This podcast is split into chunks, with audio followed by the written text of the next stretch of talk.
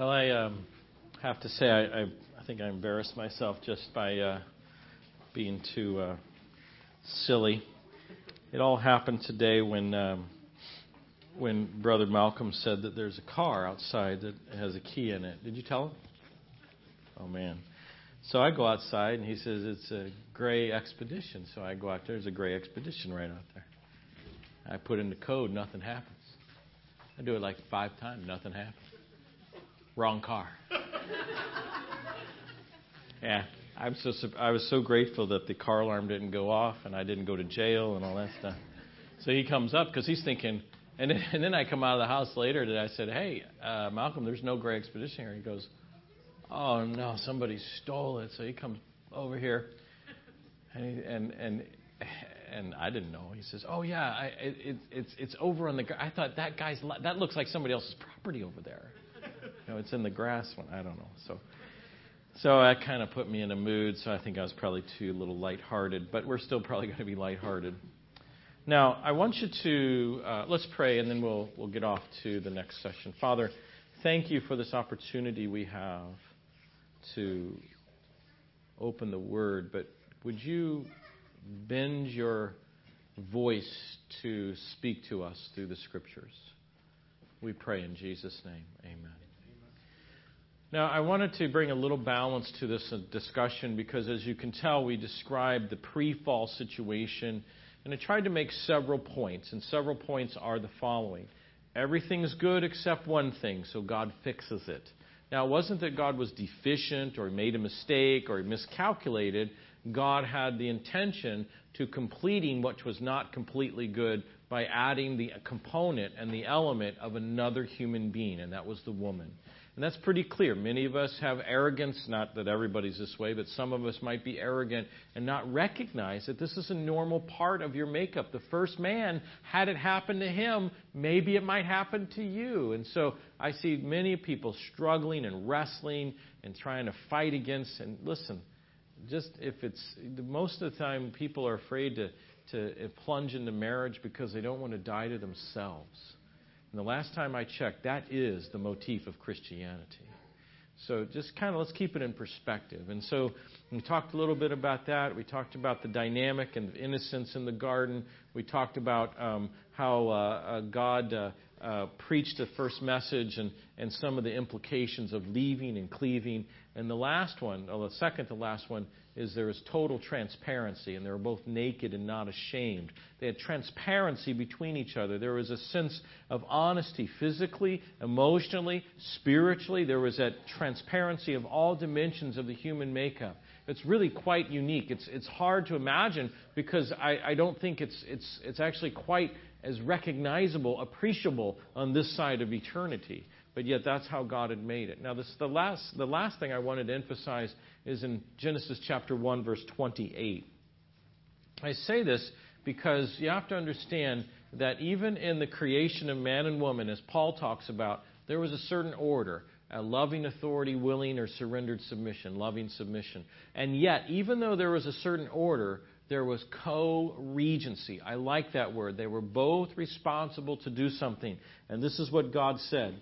Verse 28 Then God blessed them. Notice it's the plural pronoun. Blessed them, talking to both of them. God said to them, Be fruitful and multiply, fill the earth and subdue it. Both of you are to have dominion over the fish of the sea, over the birds of the air, and over every living thing. Notice that God put both of them in a responsible position for tending the creation of God.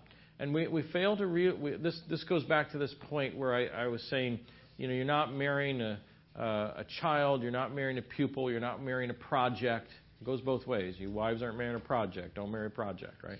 You know, you both are responsible with with uh, uh, appropriate tending to the things of God. And Christianity and this dispensation, it has to deal with the things of our family, has to deal with the needs of our spouses, it has to deal with the, the needs of the local church. These are all priorities God set up in our disposi- or in our in our dispensation, and so we want to keep those in mind. That this is there's some mutuality that goes in our service together.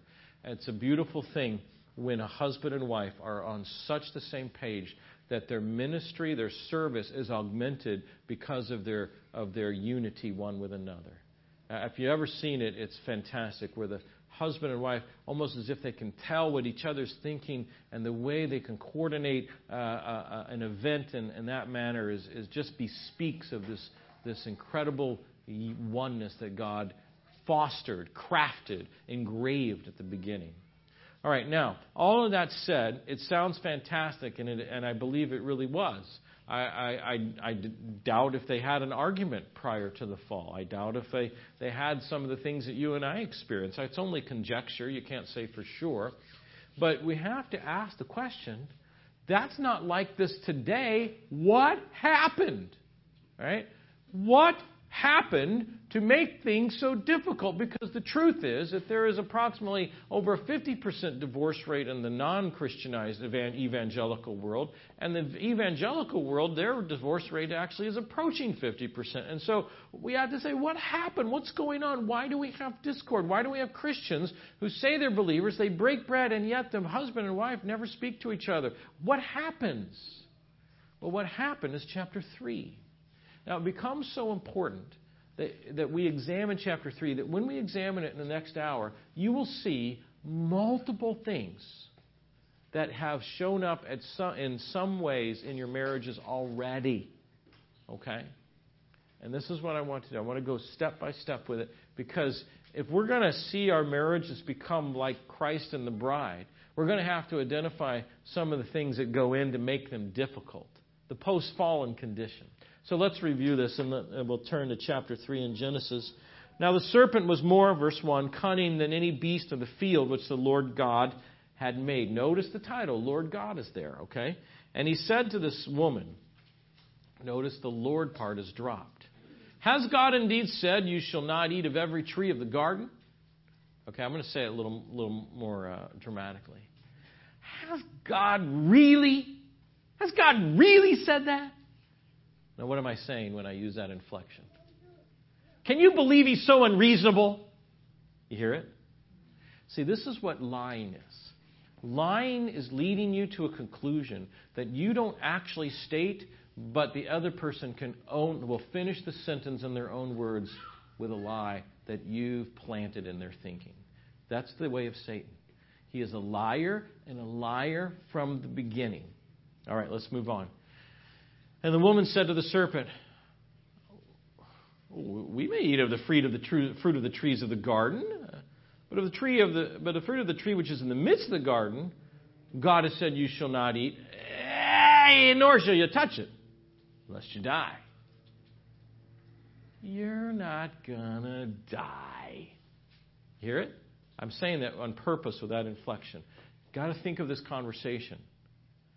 You shall not surely die let me, let me explain something to you. God knows that in the day that you eat, uh, that God knows in the day you eat of it, your eyes will be open. You will, you will be like God. Notice, notice the Lord, the title Lord is missing. You'll be like God knowing good and evil. You will no longer be concerned about the covenant keeping relationship aspect of, the, of, of God. You'll just have the power and authority. You'll be like that, Eve. So when the woman, now remember, what was he saying? God doesn't want you to have a piece of the pie. Now, when saw, the woman saw the tree was good for food and it was pleasant to the eyes, a tree desirable to make one wise, she took of its fruit and ate. And she gave to her husband with her, and he ate. And the eyes of both of them was now opened, and they saw that they were naked. They sewed fig leaves together and made themselves coverings. All right, let's let's let's look at this. All right, so Satan comes and he questions God. He says, uh, you, Has God really said you shall not eat of every tree? Now, what he's doing, he's, he is attacking the character and the trustworthiness of God himself. And when you do that, you are basically saying you can't trust God. right? Now, I say this to you because one of the things that gets injected into this human cre- or this creation now with the human race at its, fo- at its focus is this idea of distrust. You will notice that when a marriage is starting to fall apart, there is no trust between man and woman. Why is faith so important in the economy of salvation to God? In fact, faith is part of every dispensation. How was Abraham saved? He believed God and was reckoned to him unto righteousness. How, how was Noah saved? He believed God. How, are the, how are people saved today? By faith. The reason why faith is so important is because that's the very thing Satan targeted when he was trying to get a, a, a, a slip up of the human race and their relationship to God. And the reason why he attacked faith is because it is a statement that denies the pristine, beautiful, beautiful character of God Himself. You will find in the New Testament true faith and love go together. So when you attack faith in the, the dimension of someone else's uh, uh, pristine and, and sterling character, you're basically saying, I will not love you. See how important that is? Now, the reason why that's important in a marriage is because one of the things that you have to cultivate between a husband and wife is trustworthiness one to another. And that's going to be key. It's the very thing Satan targeted, and we then inherit that as part of our old nature. Think about it. When something goes wrong in your life, does anybody in this room ever say, What are you doing? You ever say that? That's right out of Genesis 3 questioning God, right? Now, don't get me wrong. God, God, God's got a broad shoulders, and He's happy to answer your questions. Job had a lot of questions. He answered them all, right? It ended not too well for Job. Put your man pants on, I'll ask you some questions, and you answer, right? That's basically what he said. Didn't go well for Jonah. But notice the tolerance and forbearance of God in these moments when man was just on the, on the warpath for their own will. Right? Here it is. Satan, you're watching it evolve right in front of you. Satan is attacking the character of God, attacking the one who you can trust. And then he says, very contradicts God. He says, You won't surely die. You know, that is a blatant lie. The first lie was kind of hidden. The second lie is in your face. You won't surely die. Let me tell you what will really happen here what's going to really happen is you're going to know things that you didn't know previously. You thought you knew everything. You thought you that God gave you all the uh, the blank check to the universe. I want to tell you something here, sister. You don't know everything. What you don't know is what God knows that you don't know, and He doesn't want to give it up. I should know. How do you think I got here? Huh? Can you see this all unfolding? Now, I'm adding a lot of color to the dimension because you can see then why this was so tempting and why God was being maligned every time, contradicted, lied about, lied with using his words, twisting them. That's why I hate talk radio. It sounds like I'm in the Garden of Eden. I hate that, right? And so what he's saying is, listen, this thing is, is this God. He's not to be trusted, Eve. He's not. Look for yourself. Check it out. And that's what she does. Now, I should add, I should state that, that she, in her response to, to Satan, she, um, well, let's just read it. And the woman said to the serpent, We may eat of the fruit of the trees of the garden. Now, God said in chapter 2, verse 16, You may freely eat. And then she adds this thing you shall not touch it lest you die. What is she doing? She is siding slightly with Satan, very subtly, that, well, God isn't like you describe it, but I can see that he's a little bit like it, right? Because she left out freely, eat, generously eat. She left that out. And then she added that God doesn't want you even to touch it lest you die. Like God is, is giving you an, a really, really, really restrictive thing here. It's like over the top. You see, she's not buying into what she, he said in word, but in spirit. That's what's going on. That's why I think she was so readily, re, so positioned, ready to taste the fruit. Now, the next thing is uh, well, what we just talked about, the, the distortion. You beware, God doesn't want you to have something. So what does she do? She then takes the Word of God and dumbs it down. I'm not going to listen to it. And she then begins to do everything that, ex- that touches on her senses. Look at this. The woman saw. Let's see that? That's a word for uh, the sense of sight. Saw the tree was good for food. It was pleasant to the eyes. It was appealing. Sensation there, right?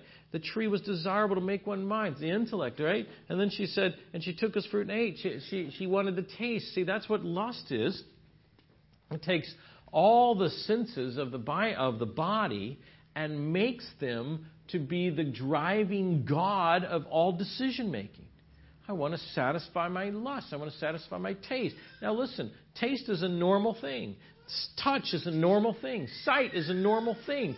But when you when you make it such that you that you make it the God that can't be satisfied, that's the lust part excessive desire. That's what was happening here. And many have correlated these three things, three things with the first John passage, which says the lust of the flesh, the lust of the eyes, and the pride of life. And I think it's a fair correlation, quite honestly. But at the heart of it is we're taking this that which would satisfy the senses and we're making them the ruling, dominating element of all decision making. That's why advertising appeals to what? Your senses. Your senses. Yeah. What they, why, don't, why don't they ever put the raw vegetables and advertise that as a meal at the restaurant? No, we make it look like something that could melt in your mouth, for goodness sake. We were at this restaurant tonight. They brought up the dessert tray. I'm going, I'll take one of everything. It's appealing, right? I didn't say that to my host. They'd freak out. They probably would have wanted it too. But you see that? This is what lust is. In its raw form, that's what lust is. When you think about lust today and the lust of our eyes and the lust of the flesh, that's what it is. All right, so an inordinate desire, sensation, sight, self make one wise. That's what happens when we go the path of the sin nature. Self becomes the ultimate God. And every philosophy, worldview has that outside of Christianity, has that as its, as its ultimate core, its ultimate goal. You know, even Abraham, I'll quote to you some authors now. Abraham Maslow's theory of self actualization. Just listen to the title Burger King, you deserve a break today. Think about it. Everything exalts the self. Existential philosophy exalts the self. Christianity is the only philosophy, if you could use that word in our argument, that actually says this to yourself you must die to yourself if you're going to be a disciple of Jesus Christ. That's the difference. You see that? And when it comes to marriage, guess what is going to happen to a marriage and in a marriage that comes through a post fallen condition and now made into a new creation? Self will die. Self will die. And that's the biggest struggle. I think about all the arguments you may and disagreements and conflicts you may have had over the years. How many times when you look back, you look at it and say, "You know what? I was just being selfish." Anybody ever have that epiphany besides me? Oh, thank you, brother. Actually, I have it like 10 times a day. Yeah, I know, me too. You see, the point is, is this is where it began. And generally speaking, when I have and when I am refereeing marital problems, I'll never forget one yelling at his wife in front of me at the dinner table, back and forth, and they asked me to referee. It was like ping pong, you know. And I just said, "Stop it! You are so selfish." They went, "Oh." Generally, that's the problem. When we get to communication, we're going to talk about a little bit about that. Now, what happens next is the following things. Their eyes were opened. They have discovery. Something suddenly comes into focus. It says that. It says it right here. Uh, where was I? Verse 7. Um, and, uh, oh, oh, I got to stop here. See verse 6. She gave to her husband with her. You see that phrase? With her? That, in the Hebrew, the word with means the following um, it means, if I may, it means with, this close with. With can mean like you're standing in the other room in the closet. Are they with you? Yeah, I don't know where they are, but they're here with me, right? That's one idea of that preposition. Mo- the majority of the time this is translated in the Hebrew, right? It means right there. I always thought Ab- Adam was out there tending some animal trying to figure out its name. He comes in like Esau. Whoo! Man, I am hungry. Got anything to eat? Yeah, here you go. No, no, no, no, no, no, no, no. He's like watching the whole thing happen. It means he heard Satan. It means he watched Satan. It means he watched his wife. It means he watched what she did. And he did what? Zero. Nothing. Did nothing. You think I'm being too hard on Adam? Wait till we get to the part where God calls him out. Right? God even tells him what he didn't do. So that's a pretty important thing to look. We'll return to that, but I wanted to mention it now. So what happens post falling condition? Verse seven. Then the eyes of both of them are open. So there is a real sense of discovery, right? They, they, they suddenly something is different, and it seems to be immediate. Satan's uh, uh, partial truth is uh, discovered that it's actually only half a truth. They had indignity, that is, they lost their dignity. They, they knew they were both naked. There was suddenly a real, the innocence was gone. And then what did they try to do? They were ashamed. So how did they try, how did they deal with that? They sewed fig leaves together to try to cover it up. And herein is a pictorial demonstration of what sin is before the all-knowing God. It cannot cover sin. Nothing can cover sin. Whatever you do, fig leaves, cloth, uh, disguises, lies, you cannot, will not, ever be able to cover sin. The only way sin is ever covered in this in, in this, this economy of God, this, this, of all dispensations, is life will have to be given. You shall surely die. There's no exceptions. There's no ifs. There's no buts. It will happen. And this is exactly what man refused to buy, accept. Sweet, sweet, quick, get, get some fig leaves. Hurry. I think we can sew. How do you sew a bunch of fig leaves together? Think they had any thread they got from like, you know, Hobby Lobby? Oh, Steve, don't be ridiculous. They didn't have Hobby Lobbies. They had Michaels. Okay, whatever. All right. But the point is this: the point is, is, is it took a lot of work to do that. Right? It took a lot of work to cover and, and you know and cover their anatomical portions is what's inferred. And so uh, recognize that this is the sin pattern today, right? When sin is discovered, we have a, a loss of uh, a, a dignity. And, and what do we do? We try to cover it. We're ashamed. We don't even want our partner to see it. Right? That's exactly what happens. And what else happens? Well, the following. There is distance. They hid themselves from the Lord. See, this is where the, the seeds of, of the teaching come, where we say sin separates. Sin separates not only because God is holy and we're not, but we're so ashamed we don't want to be known by God. We flee His presence. Doesn't that say in Romans? No one righteous, no, not one. Everybody goes away from God, right? That's the idea. And so this is what it's, it's, it's beginning to take shape immediately. The corruption is already there, the corrosion of sin. So there's a distance. We, we, we no longer want to, to, to, to be with the Lord. Now, that same idea happens between man and woman when, they, when there's sin in the marriage. When there's unreconciled bitterness or hatred or anger, believe me, husband and wife can hate each other. What happens is there's distance. And some of us in our marriages, we've experienced that, and we've had to go back and repent of that. That's a post fallen condition, isn't it? That's exactly what that is. We are mimicking the nature of sin in its raw, juicy form. Comes up again. Now, listen, what happens next is uh, they, they denied. Now, see, what, well, let me read it.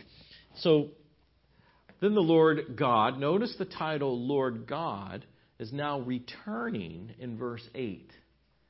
See, when it's an independent spirit movement of Satan to contaminate man, the, the, the language drops the covenant keeping title, Lord.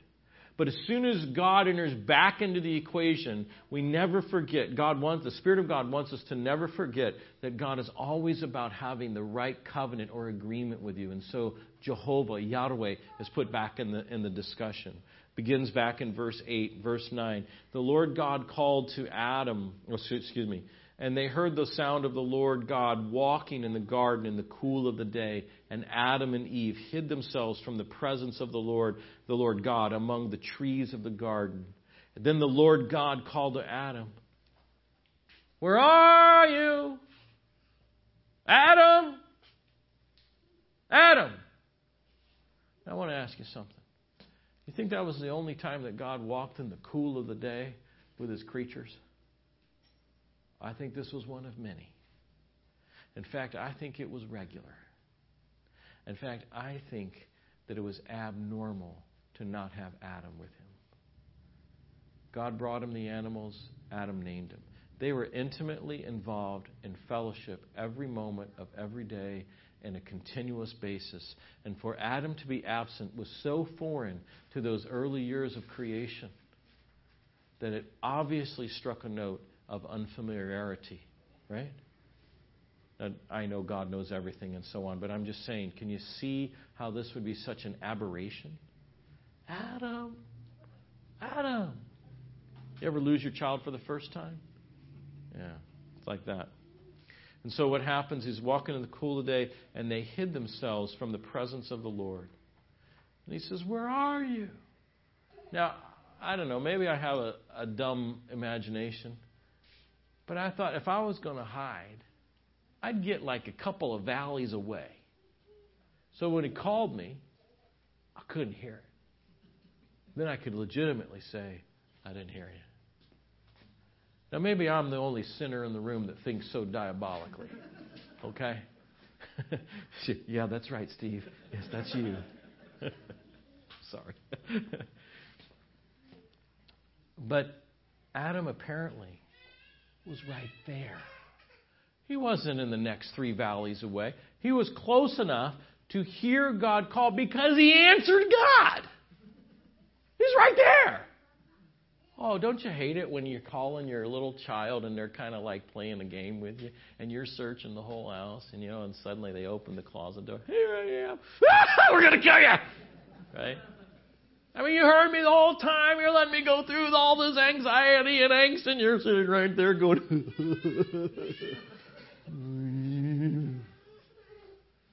now, they're right to that. That kind of hurt God, don't you think? No, he knew he was there the whole time. I, sure, I see you behind the fig tree, and then you know he's just wanting them to come on their own. You'll see it. You'll see it laced in there. That God gives multiple occasions where man could have just come and threw himself. Oh God, I said, I said, I said. None of that happened. This is what sin does. It never bends voluntarily, does it? Sin's reasons, it's stiff necked. That's what sin is. Sin is lawlessness, as it says in 1 John, and that's a rebellion against God. So we're worried. Well, I was, I, I, I, I was afraid. Did you know I'm naked? How long have I been naked? You see, see that? So I hid myself. Well, that's a half truth. He's taken up exactly, exactly what, what Satan was doing. He's telling half the truth. The truth is, I'm naked, and so I was afraid. You, you were not afraid. You sinned, and that's why you were so scared to death. Not because your body was exposed. Good grief. You and I both know what was going on, right? So God asks, gives an account. This is the second opportunity given. The first one with calling for Adam. Second opportunity to give Adam a chance to confess himself. And so God says, and this is where the demand comes into play. I, I needed a D word, so it's demand. And he says, uh, and he said, Well, who told you, verse 11, you were naked? Have you eaten from the tree of which I commanded that you not to eat? See, between those two questions, I read them so fast like it's one sentence, is a point where Adam could have come and, and broke and said, Yes, you did tell me that, and I, sin, I chose to sin. Didn't happen. So God says, did you, you uh, have you eaten? Did, did you eat of it? And so he uh, he brings in he brings them into account in such a manner that that there is no way to deny it. But up to this point, it was denial, it was, it was distance, and, and you know what, what, what's next is it's deferral. Well, now, listen, we need to talk about this. Can you hear this conversation? We need to talk about it because honestly, it was that woman. Now, I'm not trying to say anything here. You happened to give her to me. Okay? Let's let's be honest. You ever you ever notice that when somebody says let's be honest? What they really mean is for you to fess up. That's what we mean. It's kind of like saying, I'm not trying to be difficult. Yes, you are. Right? You ever hear that? Yeah, never use that. In a, in, you know, I'm not trying to be difficult. Or I love this. Is my favorite. Now I'm going to tell you the truth. What was the last 15 minutes about? You know, don't use that stuff. That's that's that that's that's not good. Anyway, so he says, "Listen, uh, the woman, uh, you you you you gave me." What is he saying? What do you think he's saying? Technically, it's your fault, right? You gave me the. Listen, we are like ten verses earlier. He's going, oh, bone in my bone, flesh in my flesh. This is fantastic. Now he's going, you know, this person you gave me, you made me have all this mess. That's what he's saying. Now, everything I'm dra- dramatizing for you is exactly shows up in our marriages because of our nature of sin. Right? And we're going to have to. Fa- that's what. That's what's so beautiful. That when God makes everything new, He reverses this stuff, right? He makes it legitimately possible that this kind of nasty misconfiguration and deconfiguration can actually be overturned. But anyway, he, he defers and, and really he blames. It's the woman you gave me. Now, I don't know, men, if you're very good at this, but I I am an expert at blaming. I came home one day and I don't know, did you do this? I emptied my pockets because I've been carrying around stuff all day, you know, people's fingers and stuff like that. I'm kidding. I'm, I'm. I was kidding. So I empty my pockets out and I put my keys down there and I go change clothes. I come back and the keys are gone. So I go like this. Which one of you guys took my keys? Right? That's what I say. Okay? My wife, she's really savvy. She's cooking in the kitchen. She goes, I don't know, Adam, but we'll help you look for them. That's actually a standing joke now, you know. So when she wants to defer blame, I said, I don't know, Eve. She said, That's not funny. I invented that joke. Yes, you did. And I'm stealing it. But you know, blaming is such a post fallen condition symptom. You got to face it. Now, both men and women generally do this, but I specifically see it in our men, where we will constantly make it someone else's fault. I noticed I was doing this in, at my hospital when I was approached about problems. Now I think I was being targeted, but see, it's my deferral again. But um, I want you to know that that is so easy to do. I, I'll never forget. I got a phone call from a husband. And he said, I'm having troubles in my marriage. And he described them to him. And I said, Well, why don't we think about this? He goes, No, no, no, no, no. See, what you need to do is you just need to tell my wife where she's wrong and my marriage will be fixed. I said, Excuse me? And he repeated it, except with a lot more anger. You just need to tell my wife where she's wrong and this thing will be done. I said, Did you actually listen to yourself? Because you sound like Genesis 3, except in living color. That is such a serious thing. When you start to see that coming up in your out of your mouth, coming up in your demeanor and your body posture, you're in a bad way. You're in a very bad way. And it's got to be handled carefully. I say that too because this destroys things. This just propagates into the next sin. It gets into the next sin and into the next sin. So what happens after that? Everyone blames each other, right? She blames the serpent and so on. Um, God gets to the point where he has to pronounce the curse. I ran out of D words, so I just borrowed from another language. The curse. Okay? I just, I'm not linguistically talented. I just, D, okay? The curse, okay? That's the longest laugh I've got out of that one ever. all right, so what's the curse about? This is kind of big, all right? So for the woman, he says, verse 13. Oh, she blames the serpent, verse 14. The Lord God, notice that title's back in the mix, said to the serpent, Because you have done this, you are cursed more than any cattle. Apparently, the, the serpent had legs because now he's supposed to be on his belly. And, you're, and more than any beast of the field, on your belly you shall go. You shall eat the dust all your days of your life, right? I will put enmity, so I'll make a constant hostility between you and the woman. Now, some say, well, that's why women hate snakes. Well, I met men who hate snakes too, me being one of them.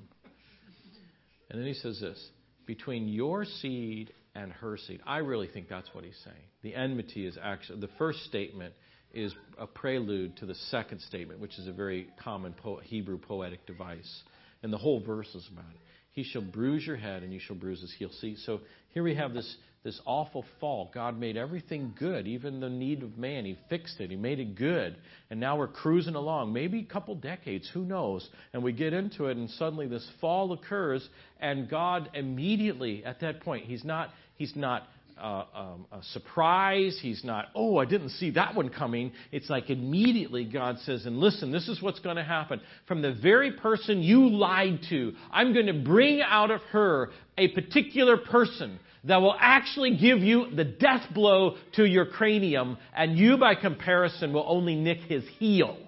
That's I tell you, I just love when God's upset like that because He's like, like laying it down, and He's just simply saying, "I will take care of this." And I will do it in such a way that will actually unravel everything that you've done. We will use the very course of action that you've taken and we'll reverse it, and it'll go right down the opposite way down your throat. And you say, well, that, how, uh, is that God's way? Yeah, yeah. Do you remember in the children of Israel, they were afraid to go into the land of Canaan? And what did he say? He said this you are, are going to wander in the wilderness for 40 years until you die, so that the very children you thought were going to be killed by those giants will be the ones that kill the giants. See that? He's using that very fear back, taking it right back the other direction. This is what he's saying. You, you, you think you've done, you think, no, I'm going to use the very person who you lied to, incited with you in a lie, and she's going to be through her, she's going to produce offspring, the offspring, the seed, which is very important theologically, that will actually take care and alleviate, remedy this issue that you have uh, infected into the human race, into my creation. I just love that. God, you know, God's got a good mm, about him, right? So here we go. Now, to the woman, he said, I will greatly multiply your sorrow and your conception. Apparently, ladies, before the fall, no need for epidurals. Oh, Steve, let's go back to the pre-fall. I, I we can't do that. Oh, we, so we got to live with epidurals, okay? But apparently, it was not to be painful, right? In pain you shall bring forth children. Now that's actually poetic. What he's saying is, is that there has been pain that is introduced by sin, and it will be through the pain that God will endure when I introduce my son into the human race, and it'll be the pain that God will endure when I give my son to be the sacrifice. You see, so it's really a poetic statement with longitudinal forecasting and foreshadowing. Your desire shall be for your husband and he shall rule over you. Now, this is kind of important, right? So, we talked about the enmity, and uh, I'll move on to the other part of the curse. There'll be sorrow in, in, in childbearing, but notice it says desire. Now, you have to, uh, when you look up this word in the Hebrew, and there's really nothing semantically that helps you, but the, the context is very telling. What does it mean your desire for be, shall be for your husband? Well, one potential legitimate definition is that you'll have a natural attraction for the hunka munka, right? That, that's Adam. I was being silly, okay? That's it'll be now, and that is actually a, one of the legitimate semantic ranges of this word in the Hebrew. But I don't think it fits the context because of the word rule, which means to dominate, right? So remember who wrote Genesis? Oh, was that Paul? No, no, no. It was Moses. Moses probably wrote Genesis during the Exodus because remember, the children of Israel were out in the wilderness, and on many occasions they were going, "Oh, we want to go back to Buddy Pharaoh," right? And so God, or so what happens is Moses writes the Pentateuch. Appears that he would write Genesis as a statement and record of how they got to where they are, as well as an encouragement along the way, right? So Moses is the author. Now, in, four, in, approximately 10 verses later, the word desire in chapter 4, verse 7 is used again. And in that context, it's used this way Listen, uh, Cain, sin is crouching at your door, and its desire is for you. Now, what's the contextual meaning or semantic range in that context? That means this Sin wants you, oh buddy. It wants to hold you. It wants. It's not like kind of hang, we hang out tomorrow night. No, it wants to rule you. And this is what I think he's saying to the woman. Your desire will be to be over your husband. But that'll be a frustrating thing for you because he will be put into position of rule. Now, what happens when we have all this deferral, the blame, the, the indignity, and you put all that corruption in here, this dynamic can be volatile and violent. We've witnessed that. We've witnessed that in marriages, right? For the curse, the original design was to have loving authority and loving surrender. That's the original. That's headship. What I just described as headship. That's what Jesus Christ reestablishes what happens is when, when we have this dynamic, one must take this position over the other, not because there's inferiority. Remember, they were both charged to take care of the planet. But yet, there is a voluntary statement of who should do what and what positions they should hold. And when that happens in the right, balanced, loving, surrendered way, it's a beautiful thing. It matches Christ and the Father, the, the Lord Jesus Christ and the Father's dynamic. But what happens is now you got this corrupted heart. And it says, listen, you're going to be in this position, but you're going to want this. And he's going to be in that position. But by inference, he's going to be passive. Now, why do I say that? Do you remember that verse I told you, that preposition with? Okay? That what was he doing there? Nothing. If you are supposed to be that individual who has loving authority, in your love and authority, you are supposed to actually step up and do more than say, Hey, can I have a bite? But that's what he was doing. Now you say, well, Steve, that's a big conjecture. No, in the New Testament, and Timothy actually talks about that. Eve being lied to, but Adam knew exactly what was wrong. You knew what was wrong, and what'd you do about it? Uh, I, uh, uh, I stood there. Yeah, that's the point. And so here we have this dynamic where it's supposed to be a really beautiful, loving authority with beautiful leadership and kindness and grace and loving, willing submission that allows the two to be a perfect uh, sphere of interaction. And now we've got this corrupted heart where one will say, mm, I don't think so, and the other one will go, well, I don't want so. And boy, let me tell you, that, what I described, is a huge part of many marital conflict. In fact, a whole lot of assembly strife, too. Right? And so I tell you this because I want you to see in a healthy way where these wars and rumors of wars come from. Did, did you know that's what James says, right? Where do wars and rumors of wars come from? I'm thinking CNN, James. He says, no, comes from your heart, from the lust of your soul. You ask and you do, you, first of all, you don't ask. And when you do ask, you ask amiss because you want to spend it on your what? Self. Wow, boy, he really nails it, doesn't he? And this is a lot of what we see in our, our marriages. And this is why men and women grow up and they say, Why, I don't want to live like that. Who would want to? The nature of sin is a terrible beast. It destroys, it corrupts, it twists, it corrodes, and we can get discouraged and think that's what we're doomed to be. And I am here to tell you that when Christ made everything new, He made it possible that the curse can be reversed. Now that is a tremendous truth. And that's what we'll talk about tomorrow. I don't want to leave you on a note of such discouragement. I want you to know that I think it pained the heart of God to pronounce that curse, don't you? I think that was bothersome to the heart of God. That's why I think he made that promise at the very start. She will, out of her, the one you think you got, no way. Out of her will be offspring which will crush your head. I think, I think it pained the heart of God to have to give the curse so much so that He'd give the curse's resolution in the same breath. Huh?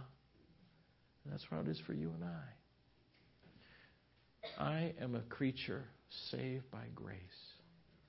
And that grace continually works on my heart so that when I actually feel that I have a reason to receive an apology, you ever hear yourself say that? I want an apology. Let me tell you, if you want what you really deserved, it's not an apology. Husband said that to me once. My wife needs to apologize to me. I thought, man, you've missed it, buddy. You've missed it because God needed the apology. He needed the brokenness. And He gave grace. What did He do? The very last thing, what did He do? He killed an animal, took its skin, and put it on His creature. Only God can cover sin. Only God can.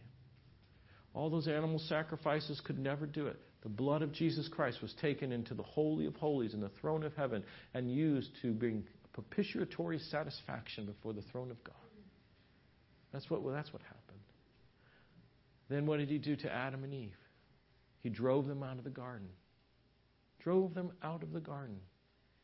What does that mean? They didn't want to leave. I'm not sure God wanted them to leave either. And then what did he do? He put the cherubim with a flaming sword on the path back into the garden. What was the cherubim? What was he holding the flaming sword for? Well, it was to probably pick the teeth. No, it wasn't. It was there to kill anyone that came back. I often wondered how many offspring of the human race lost their lives that way. Huh? So they went away. Sin separates, it's of necessity. God has to establish that holy dimension, that holy separation. And here's the last parting thought. Usually, when we leave a situation and we're walking away, most of the time we'll look back, catch that one last look. I wonder if when they look back,